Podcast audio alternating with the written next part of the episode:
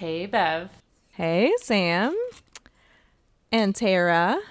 Hello. Oh, hey. Hey. Welcome, welcome to We Drink and We Farm Things. Woo. Thank you. Yes, we're very excited to have Tara from Beaver Vineyards today. Um, we've become new fast friends in the past fifteen minutes, but previously before that from Instagram as well. Um, but we're very excited to have her on today to learn all about her vineyard adventures. But before we get started with that, what are you drinking over there, Bev? I'm drinking a Dark Horse Sauvignon Blanc. Ooh.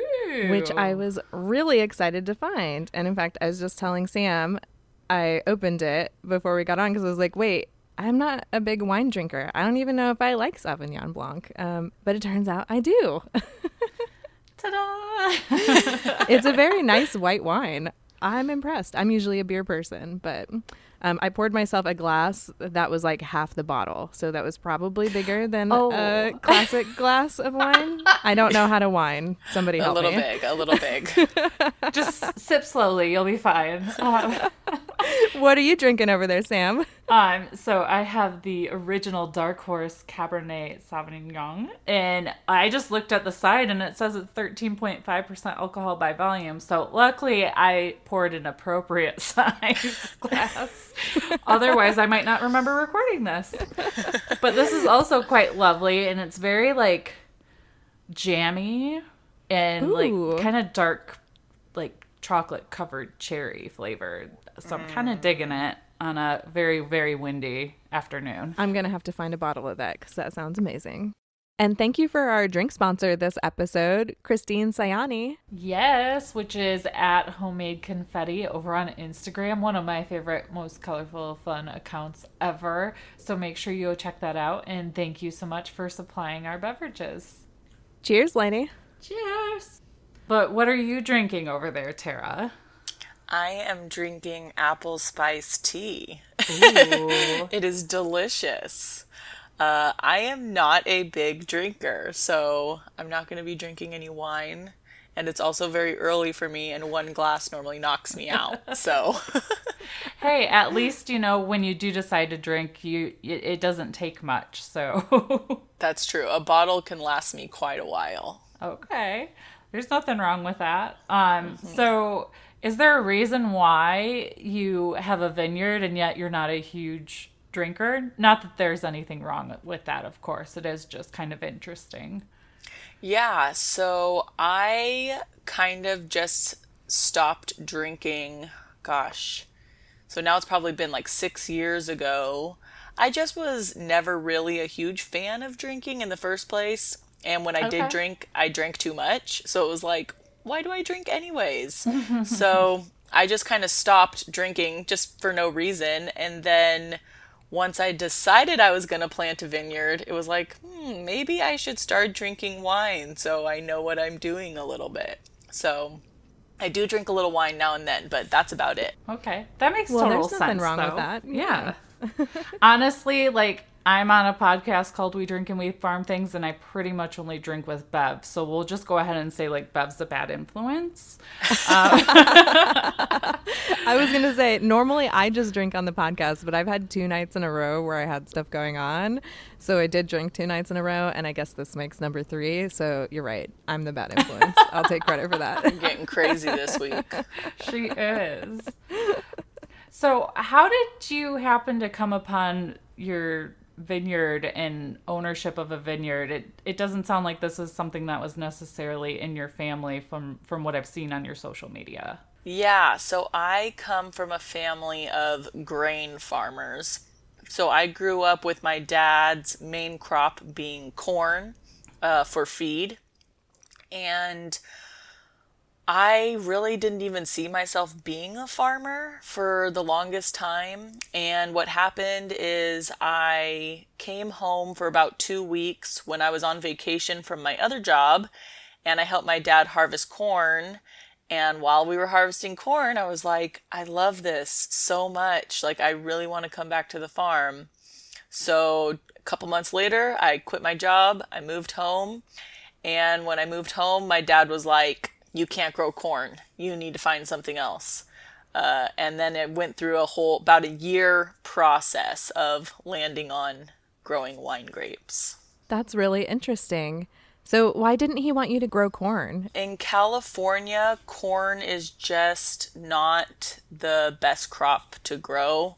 Um, it's really tough out here. Our, at least in the area I live in, our fields are really small. So like in the Midwest, there's fields that are hundreds of acres, um, maybe even bigger, I don't know. But here, like our average field size is fifty acres. Mm. So oh, you yeah. have to have a lot of ground and a lot of ditches to grow corn to get by. And my dad just wanted me to plant something that I could hopefully be more successful in and not need as much property. So that was kind of how that started. Okay. Yeah, that totally makes sense. Yeah. So what was your decision-making process when you were trying to choose something to grow? So I moved home in January of two thousand fifteen, and I right away signed up for this program called California Farm Academy. And it was like, I want to say seven to nine months long. And it was like a one acre farm. And we learned all these different crops. So we met twice a week and every other Saturday. And on like on Tuesdays, we were out in the field working. On Thursdays, we were in like a classroom setting. And then the, every other Saturday, we actually went to a farm and had like a field trip almost. And this opened up my eyes to so many different kind of crops. And I was kind of leaning towards almonds, walnuts, or wine grapes. And the reason was, those were, I really saw those going up in a lot of places, and it was something I didn't have to plant every year. And I, I think that for me was just coming from a grain farmer, like we have to plant every year. And I just was like, it'd be nice to have something I could just plant and not have to worry about it for thirty years, you know? Oh, yeah. And so I was down to those three crops, and I just started looking what was in my area, who could I go to as a mentor, uh, I live an hour from Napa. I live thirty minutes from Lodi, which is another really popular wine region. And I live thirty minutes from Clarksburg, which is another really popular wine region. Um, so it was just like, okay, I can find mentors in the wine grape industry where there's not really almonds around here. And the walnut farmers are also really new in this area. So I wasn't sure that I wanted to do something and, and kind of be right at the beginning of it when I still had so much to learn. Oh, yeah, that totally makes sense. Because like making that leap into something that you're unsure of can be like really scary because you're kind of betting the farm like on whatever you go into, right? Yeah, exactly. So I, I felt with grapes, it's like I've got a lot of people I can turn to for help. You know, I have a lot of people people cheering me on, which is nice. Well, and grapes just sound so fun. Yeah, they're fun. They're a lot of work. Yeah. but, but they're fun. But that's all farming. That's all farming. Yeah. Yeah. Oh, yeah. I was going to say, I haven't done anything here that I would say was not a lot of work. And everything I do here is just as a hobby, so... Hey, hey, hobbies are a lot of work. I mean, I've I've got my little hobby things going too, and it's like a second job now. And then sometimes it's like, why did I do this? So since you obviously took a lot of time to think through how or what you wanted to farm, and you mentioned a few times finding mentors because you're surrounded by wine country, um, how did you go through the process of finding a mentor that kind of fit with you and what you're doing? Yeah, so it's a, you really have to learn to not be shy. And for outgoing, for how outgoing I feel like I am, I still definitely get nervous and shy about calling people I don't know. Um, but that this has like really challenged me to do that. So one of the farmers my dad works with, um, when we grow alfalfa, he cuts He cuts and sells our alfalfa for us. He started planting vineyards. So he was kind of like my easy person to go to. You know, I, I kind of knew who he was, started talking to him. And I would say he's become my main mentor now. I know if I have any questions, I can call him. And the best thing about him is he's he's never like, this is the only way to go. He's kind of like, okay, here's option one, here's option two, these are the pros and cons, you have to choose what's right for you. That's what I really like about him. Um, and he's also like, okay, here's another farmer you should call. And that's when I'd kind of get nervous to be like, okay, I don't know this person. Do they really have time to talk to me? But I have to say, for the most part, every single person I've called has been like, oh, we've heard about you. Like, we want to help you. You know, this is our advice. So I've had a really great experience with uh, talking to farmers who I see as very successful. Which is really awesome. I always see farming as more of like a, so the beer industry calls it co-opetition rather than competition, mm-hmm. because like a rising tide raises all ships. So when you are doing something to like better your industry and to like shape and mold and help the people that are coming into it, like all you're doing is making everything better because you get to like add in their ideas and add in like what struggles they have to like look at. And so that's really neat, and I'm really happy to hear that your mentor is like, this is one way you can do it, here's another way, like, but what I tell you might not work for you. So because it's so important, you run into people that are like, no, this is the only way you can do it, this is the only thing that's right, if you don't do it this way then you're gonna fail. Yeah, and I know some people like that, so it's yeah. nice that my mentor's not. It really gels well with kind of like how we run this podcast, even like some of our mini-sodes. You know, Bev and I obviously do things a certain way on our own farms, but we like to give people other options or just remind them that we're not perfect and there are other ways that things can be done, and, and that's okay. So that's really refreshing to hear. Like, there are other farmers out there that, you know, follow that same motto. Oh, yeah. I think it's so important, too, because so when someone tells you do it this way or no way, you don't really learn either. It's like, okay, this is what I was told to do. I did it. It's kind of like you're just moving without thinking about it. Where it's like, okay, when he gave me two or three options, I have to really possibly do some research. I have to really think about it, you know, and there are still things that I'm just like, I don't know which way to go. And sometimes I wish someone would just tell me, but in the end, it's like, okay, I've got to figure it out, you know? Yeah, absolutely. Um, so how did you find, did you, well, I guess I should back up a little bit. So when you decided that you wanted to grow wine grapes, did you have to look for a certain kind of piece of land to do that? Yes. So once I knew I was going to do wine grapes, I, I did need to find a certain type of property. Um, and so I actually live on an island. I live in the Sacramento River Delta, which is a ton of little islands with the Sacramento River going through it. And the middle of the islands, the water is higher. So when our river gets high and it rains a lot, you can actually see it looks like the middle of the island is turned into a pond. And the the property that is really close to the river and the levee is actually the highest ground. So I knew that I needed to find higher ground. Uh, that way the water wouldn't sit in the roots and rot the roots out. So I, I did have a little bit of trouble with property because I, I had found a piece I was going to farm on and I was going to lease it from someone. And unfortunately, the patriarch of that family passed away during the process and his sons decided to sell the property. So we actually pretty much vetoed my lease and I had to start all over, which was... Oh, wow. That was like a big thing to learn right in the beginning, you know? Mm-hmm. But uh, after that happened, my parents decided to let me lease ground from them, which maybe in the end that's better and maybe in the end that's worse. I don't know. Because now my parents are my landlords. Uh, But, uh, you know, I, I think in the end it's going to be good. So I've got fifty acres and it's planted on my parents' property.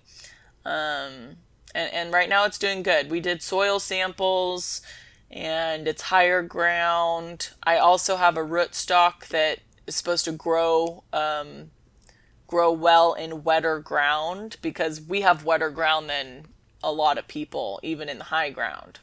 So, but the way they grew last year, I, I feel very confident. They exploded last year, so they should be doing okay. That's so good to hear. Yeah. So I see on your Instagram that you're doing a lot of pruning right now. So what have you, like, is that one of the more, like, laborious kind of parts of owning a vineyard, or would you say that your workload kind of fluctuates throughout the year, or is it pretty consistent? Um, I would say it fluctuates, um, which I feel like is, it, unless you have livestock, I feel like there are definitely on and off seasons with mm-hmm. crops that are not livestock. People who have livestock, it's like on all the time. Right. Um, but wine grapes are very labor intensive. I try to do as much as I can, but there's really only so much one person can do. Uh, the main things I can do is if it has to do with a tractor. If I can drive a tractor through the rows and do it, I can do it by myself. But like planting had to be done by a crew, uh, t- tying up the vines. As they grow, you don't really want them touching the ground. So having them tied up took a crew. Pruning will take a crew. Training them in the future will take a crew. Mm-hmm. Um, but yes, yeah, so pruning was really big. Uh, I made the decision to two bud my whole vineyard, which pretty much, if you look at any pictures of my vineyard, you see that there are these white tubes that say wonderful on them. Those are mm-hmm. grow tubes, which if anyone doesn't know what that is, it's pretty much a mini greenhouse for every vine. So two budding them, we're pretty much cut all the vines back down into that grow tube. So they're about a foot tall out of the ground now. Oh, um, wow. And that was one of those things where it's like, well, you can go this way or you can go that way. But in the end, that was the best decision, because it's really going to give the plant time to build a good root system and a really strong trunk, because they were only planted last year. Okay. So I didn't want to try to push them into training right now. I think that for the longevity of the vines, this is going to be the right decision. But yeah, it was a it was a big job. But those crews, they are hard workers. Man, I just go out there and I'm just like, wow, they are hard workers for sure. Um, so what kind of grapes are you growing? I mean, me and Bev already know, obviously. We had the spoiler. But yes. for, for the, li- the people listening, can you explain what you're growing, maybe why, um, based on your location, um, and then who you're growing them for?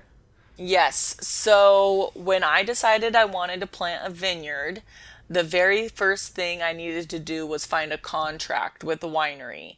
Um, I would say most people that have wine grapes have contracts with the winery.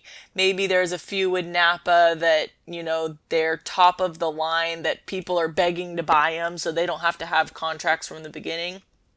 Um, so I started out by reaching out to a few of the biggest wineries in our area, which is Constellation and Gallo.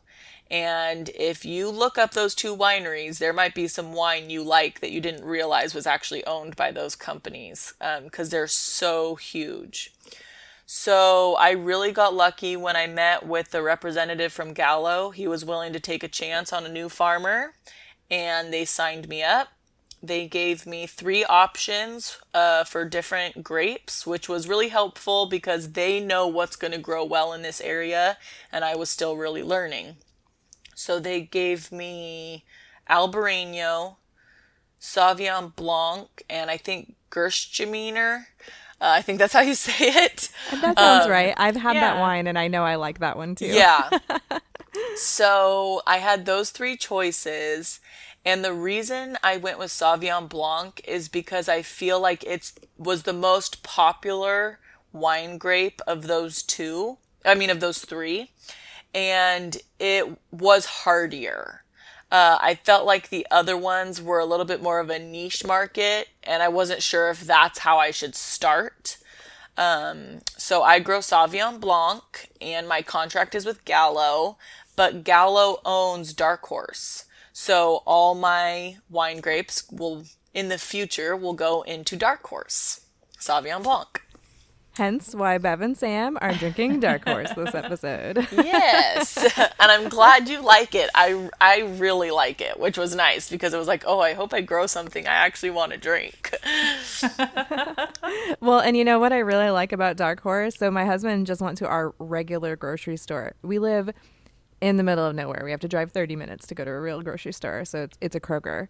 And it, they had a bunch of Dark Horse wines there, and they totally had the Sauvignon Blanc. So it was like, it's easy to find. It was like eight dollars a bottle, and it's delicious. So it's like a nice reminder that you don't have to buy a thirty dollars or fifty dollars bottle of wine to enjoy it.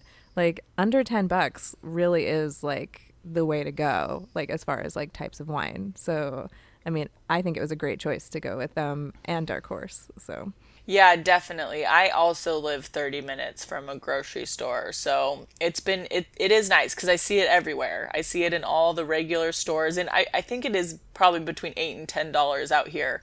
But yeah, it's affordable.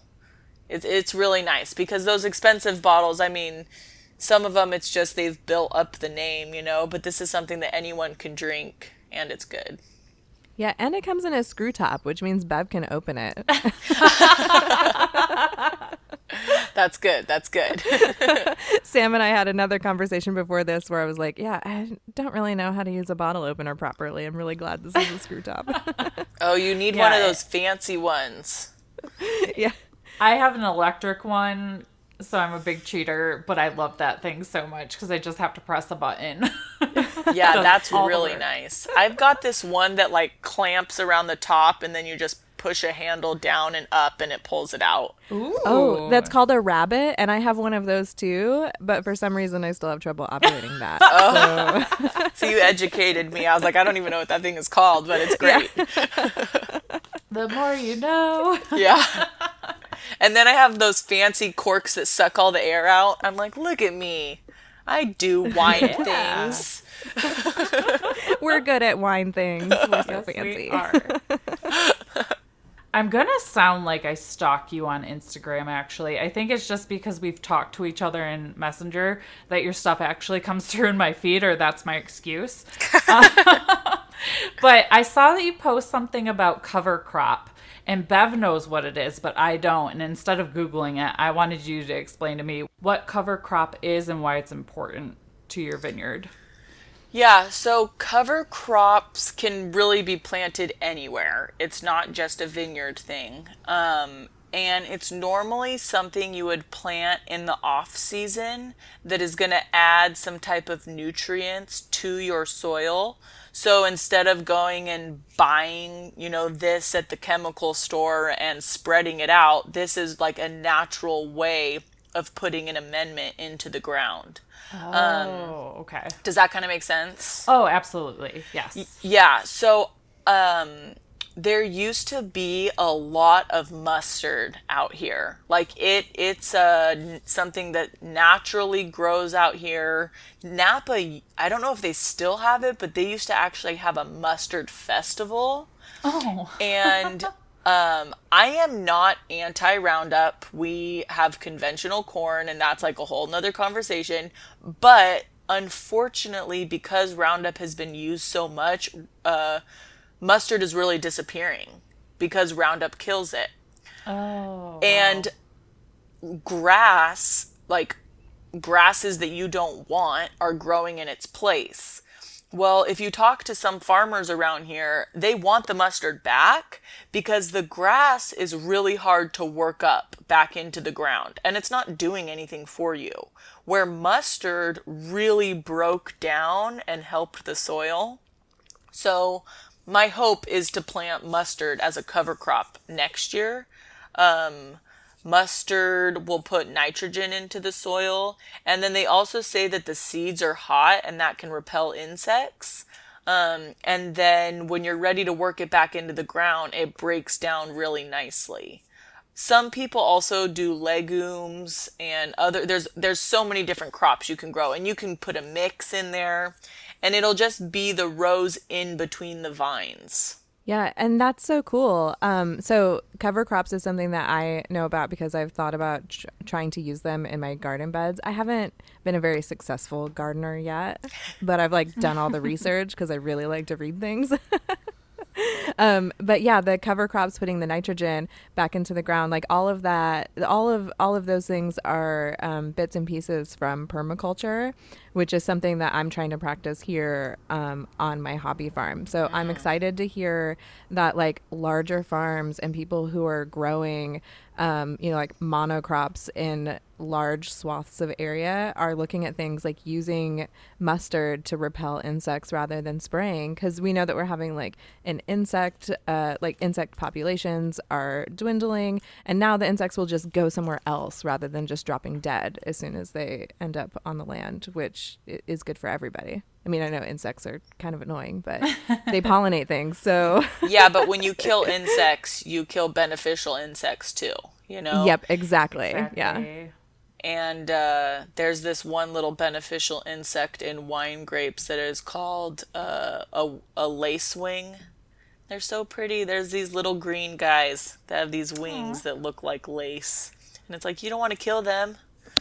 So, yep, exactly. If you exactly. Google images of vineyards with mustard, they're beautiful. Oh, cool. So yeah. It adds like a visual effect as well. Oh, yeah, because they're yellow. Do you guys have mustard out there? I have not seen any mustard that I know of, but I'll have to look up a picture of it and keep an eye out on it. Because yeah, I actually, I have a pasture that used to have cows on it. It doesn't anymore, so it's totally empty. So every summer, it grows all of these insane things. Um, and we leave it all summer because the insects will just like, I don't know, swarm there and do their thing. Um, and it's really beautiful because the lightning bugs light it up like all oh, through June and July. We don't have yeah. those here. Oh, Aww. Well, you know what? I'm from California, so I knew that. I don't know why. Because I, I had never seen lightning bugs until I moved to Ohio also. Um, but then we just bush hog it once everything dies in the fall. And then every summer it comes back up and does its thing. So it gives it like gives them like a habitat to live in. Yes. There's nothing else there. So I'm like, why maintain it and try to pretend like I'm trying to take care of it? We'll just let it be wild and then knock it down when it's time to. Yeah, and that's like really the natural order of things, because all those things grew, they had seeds, you knock it down, they'll grow again next year. I mean, it's really nice. Yeah, while you guys were talking about bugs, I Googled vineyards with mustard, and you're right, it's gorgeous. It looks like like I know in Wizard of Oz it's poppies, but for some reason it like triggered in my brain like the Wizard of Oz when I saw. I knew you were going to say so. That. I was like, Yellow Brick Road. Yes, that's what it is. There we go. Well, now I have to Google these images also. We really should have called this podcast We Drink and We Google Things. Oh, my gosh. Oh, this is stunning. We'll put a link in the show notes to just like the Google image results of vineyards with mustard. And yeah. I mean, that's so cool. So the mustard um, as a cover crop, not only does it add the nutrients back into the soil, but it also acts as a weed barrier so that you don't end up with weeds in between your rows, right? Yes. So that's kind of what it looks like from these images. Okay. Yes. And I have really failed at weed management this year. My, my first Ugh. year of farming, there's so much weeds. And like my dad, it kills him. Because oh. my dad is like an O C D farmer. And everything has to be really clean and perfect. And my like I have a vineyard in his backyard with weeds, and he's probably so embarrassed by me because of that. I mean, well, my dad is uh, like so supportive of me. You know, I wouldn't be doing this without him. But I know those weeds, just he dies a little inside seeing them. So I have to get it under control. In your defense, like I feel like weed management is one of those things that it really like. There's a learning curve behind it. Like, if the people that I bought my house from saw what their flower beds look like and what everything, like, I think they would die, like, on the outside. Same, same here. Because, like, learning how to take care of the weeds on your property, like, it's different. Even if you moved from the same town to oh. a piece of property nearby, like, the weeds all congregate differently in different areas. So it is so crazy. So I live like a mile from my parents, barely. You, I mean, I mean a couple miles. Same island. When we moved to this house, there's this flower called a four o'clock. At least that's what we call it. I have never seen it before in my life, and I've lived, you know, I lived here at my parents for so many years. It produces like a billion seeds.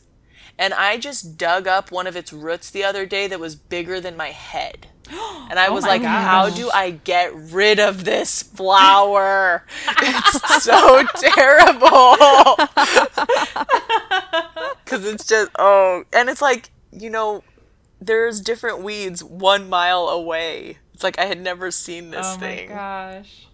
That's yeah. so crazy. So it's it's definitely learning, and I I hope next year I've got it more under control, you know, and I think a cover crop will definitely help. Yeah. Yeah, I think it should for sure. oh, yeah, I should send you guys a picture of that thing because I, took, I just was like, what is this? I'm looking at Google Images, and I know exactly, like, I don't know what this is, but yeah, we have these here also.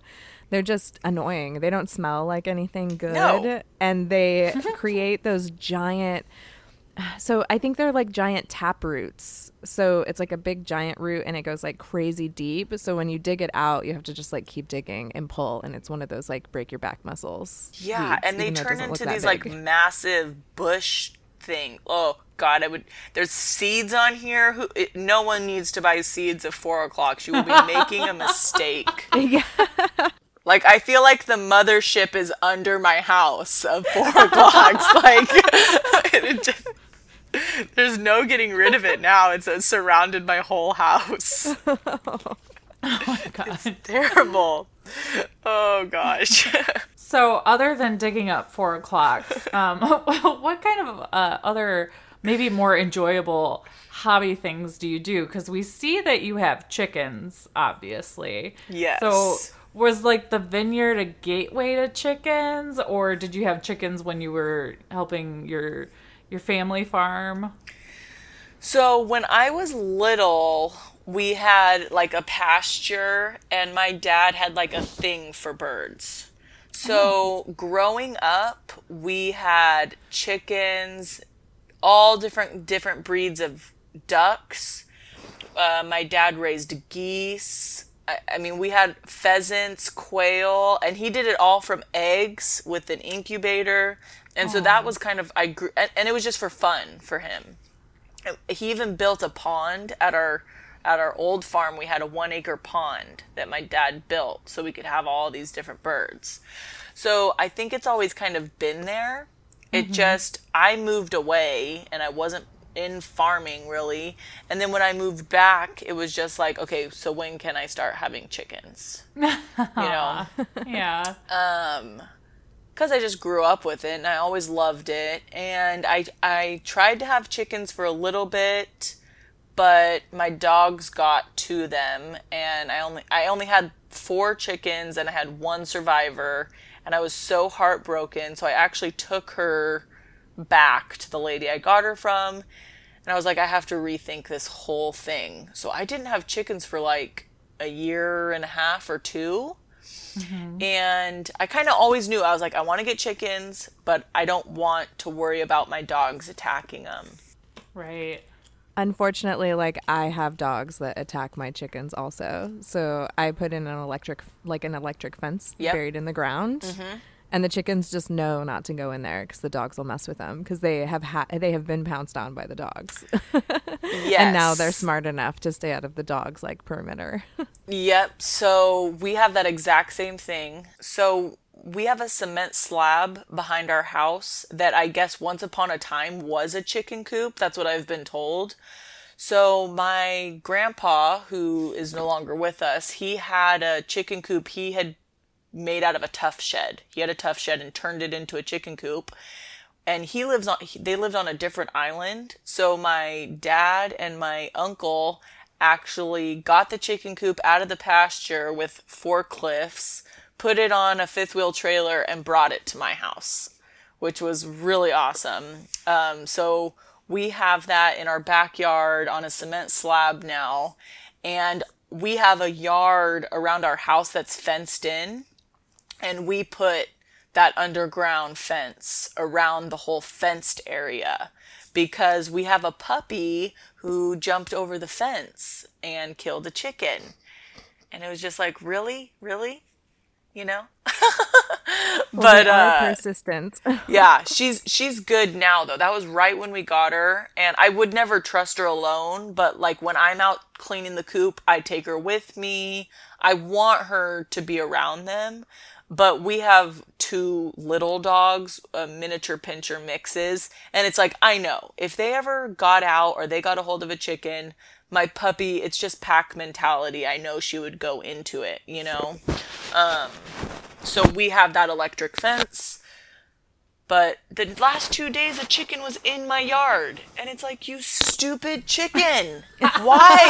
I'm doing everything to help you get out of my yard.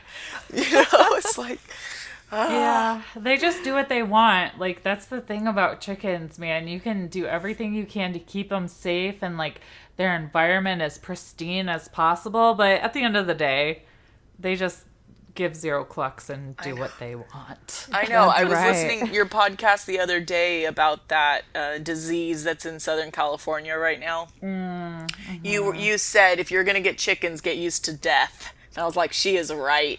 Like, you can look at them and they're like dead. Yeah. Yep. It's like, okay. Which is so terrible that we're laughing at that, but that's how we deal with things that yeah. are sad and uncomfortable. Yeah. We're just like, we have to laugh because otherwise we'd just be crying all the time. Anyone who has chickens gets it. So yep. It's like, mm-hmm. if you don't have chickens, you might be like, why are they laughing? But if you have chickens, you're like, yeah, that's true. But, uh, yeah, so the chicken thing, I think, is just, like, rooted from my childhood. I love having them, and I exploded very quickly. I had, well, I mean, I'm still small to some people, but I had four, and then I had nine, and now I have twenty, and then I got a rooster. But I think I'm maxed out for now. I, I, I'm not planning on getting any more. I'm waiting for all my twenty to start laying. I've got, I've got about twelve that aren't laying, so...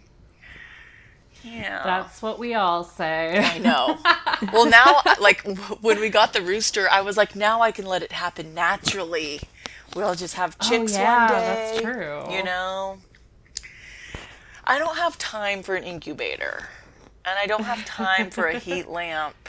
I just, I keep adding all these things to my list, and I just know I can't do it right now. So if, if they have some babies naturally, I'll let it happen.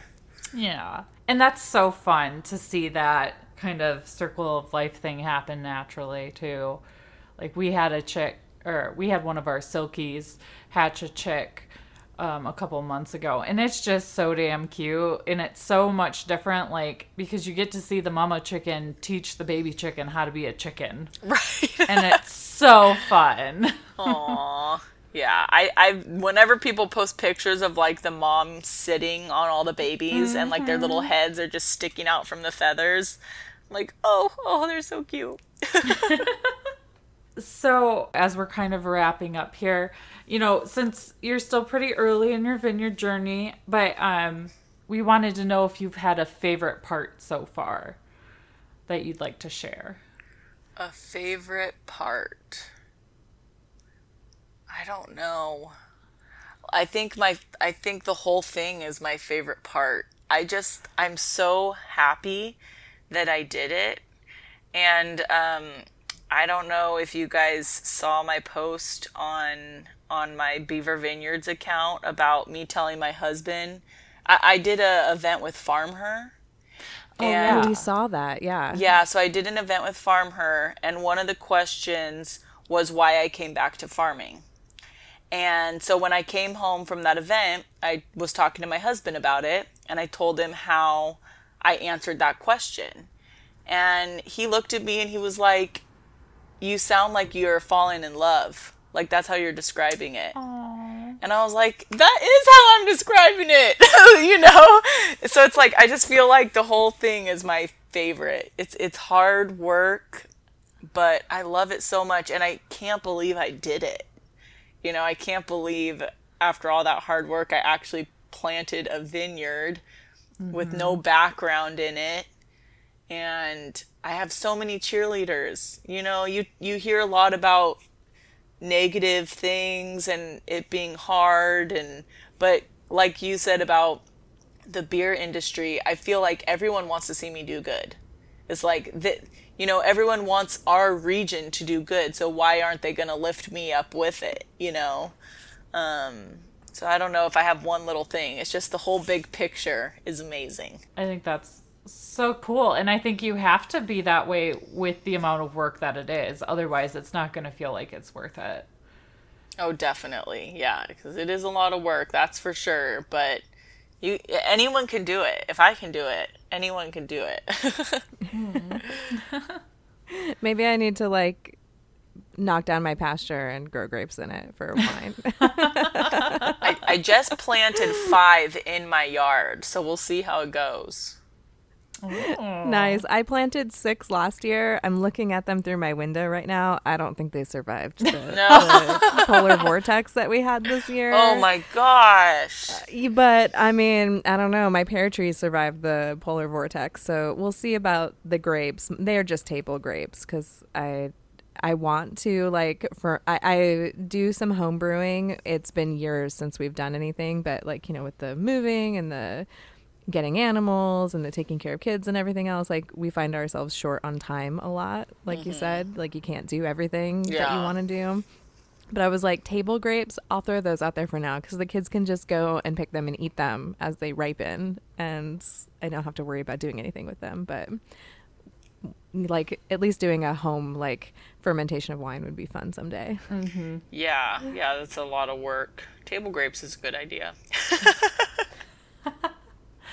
I took some wine classes. I don't know if I'm cut out for it. Yeah, all I've done is some Googling, and I'm like, this sounds super intimidating, but we'll see if I'm up for it someday. Yeah, but if you do if you do beer already, you might be, you know, you've got half that, like, down, that you have to clean everything a million times, right? Oh, yeah. Um, iodining my kitchen the day that we, like, brewed it took, like, hours because we did. Ugh. We literally, everything in the area that the stuff was going to be in got iodined. Like, yeah. Crazy. I mean, it was nice to have my kitchen that clean for one day. But... So we like to end these interviews with asking the interviewee if they have a farm story that they'd like to share that's funny or maybe a little weird or embarrassing or heartfelt. Um, you kind of already h- hit me in the feels with your "I'm falling in love" story, but I'm wondering, I'm wondering if you had anything else um, in your mind that you'd like to share. Okay, so this is a little off the farm, but it's kind of funny. So at the so we have a road right on the edge of our property that's a public road. And it has a really sharp turn. So, I mean, like, there's been some cars that have, like, lifted off off this turn because they wow. don't realize it's coming. So, and, and it's completely surrounded by ditches on both sides. So every once in a while, like, a truck and trailer will not quite make the turn. He'll go slow enough. He just doesn't, like, go wide enough. Oh. So the trailer drops into the ditch, and everything that was in the trailer goes in the ditch as well. So last year, a truck that had canning tomatoes mm-hmm. lost an entire load in the side of the ditch. Oh, my oh, God. So I was like, Mom, this is the perfect time to teach me how to can. So we went over there and got buckets and buckets and buckets of canning tomatoes off the ground, washed them all, and my mom taught me how to make spaghetti sauce and diced tomatoes and all those other things and canned them, and that's what everyone got for Christmas. That's amazing. Oh, that's so cool. So that's like, my funny story. It's like taking lemons, making lemonade, taking canning tomatoes, making sauce. Yeah. Oh, oh, and it, I mean, it's a whole truck load. Oh my God. You know? It's like, we can't just leave them here. Yeah. They would have just rotted, and you might have wild tomatoes next year. Oh, oh, I'm sure. I'm sure. I mean, and then, like, after we picked them up, I mean, there were cars and cars going and picking them up. They, they, there's no way they could have all got picked up. There were so many. Oh my goodness, that's hilarious. I know, it's crazy. Oh, I love it. So where can people find you, you know, like on the internets and stuff? So the best place to find me is Instagram at Beaver Vineyards. That's where I post most everything. Um, I'm on Facebook as well, but it's pretty much just my Instagram posts. And then I mm-hmm. do have a blog that I'm trying to be better at. I'm still learning the whole blogging thing, and that is beaver vineyards dot com. But definitely Instagram. I, I'm on Instagram every day. I love talking to everyone that talks to me. It's a little deceiving because it's like starting to be more chickens than vineyard stuff, but I do post vineyard things. Yeah, mine's more chickens than wine, and I'm chickens and wine, so. Yeah, yeah. I know people are like, isn't this a vineyard account? I'm like, just accept the chickens. Accept it. They're You're the like, mascots. Well, this is a me account. Yes, I'm exactly. I'm trying to be real here. Well, we'll link to your blog, your Facebook, and of course your Instagram in the show notes. That way people can find them um, and click on them very easily. Perfect. Thank you so much. This was so fun. Yeah. Thank you for coming on and sharing all your knowledge, and look forward to continuing my stalking of you on the internet. Yes, and I'll continue stalking you both as well. Aww. Yeah, and we're definitely two of the people do. who are cheering you on. Oh, thank you so much. I love yeah. it. I love the community. I know that a lot of people think Instagram can be a bad thing, but I feel like the female farming and homesteading community on Instagram has been so amazing. I mean, even though I've been in farming for a couple years, I feel like just like the last six months, I've tried to really focus on farming and homesteading through Instagram. And it's a really great community. I, I love it so much. Oh, yeah, I totally agree. When I first started, I was actually only on Facebook for like the first six months. And then I don't know how I decided to get Instagram. Somebody that I'd like talked to in person was like, why aren't you on Instagram yet? I'm like, I don't know. I'm not that old, so I feel like I should be able to figure out how to use this like new social media thing that everybody's using. And I got on, and it just like exploded with like how much knowledge I was able to gain from everybody, and like how everybody comments and is like, good job, it's a good thing that you're doing. And I'm like, oh, that makes me feel so good on the inside. Yeah, I I love it. Everyone's been so positive, you know. I I don't even I don't use Facebook that much anymore. I don't know, am I getting old? Is it still like a very popular thing? I don't know. No, neither of us are using our Facebook pages, and Drinkin' no. Farm's Facebook page is kind of sad. But we do have a really rockin' Facebook group. So if you're on there at all, come join our group. Oh, yeah, I will. Like that's the only reason I really get on there, and you know, the occasional goat video yep. in my feed. Yeah, that's fun to look at as well. Like when I get on Facebook, I feel like all it is is reposting of videos. Yes, now. like yes. people don't actually put like, I'm going to the mall today, like it used to be. When I see my old Time Hop stuff from like ten, ten years ago, I'm like, nobody cares. I know. I mean, I think I used to actually, because you know what it, it used to say, like, you know, Beverly Ross is, and then it was blank. It was yes. like, eating a sandwich. I'm like, why did I post that? It's so weird. We've evolved. We've evolved. Yes. Yeah. Yes. Back to just pictures and some words. Yeah. Yeah. It's the perfect combination. Yeah. And really, I work better that way. Me too. I don't like to say much. Well, thanks for listening, everyone. Um, we're so glad that Tara decided to join us on here. We've had a lot of fun. Um, and like I said, everything for her will be in the show notes. So be sure and check those out. And yeah. Yeah. Bye. Bye.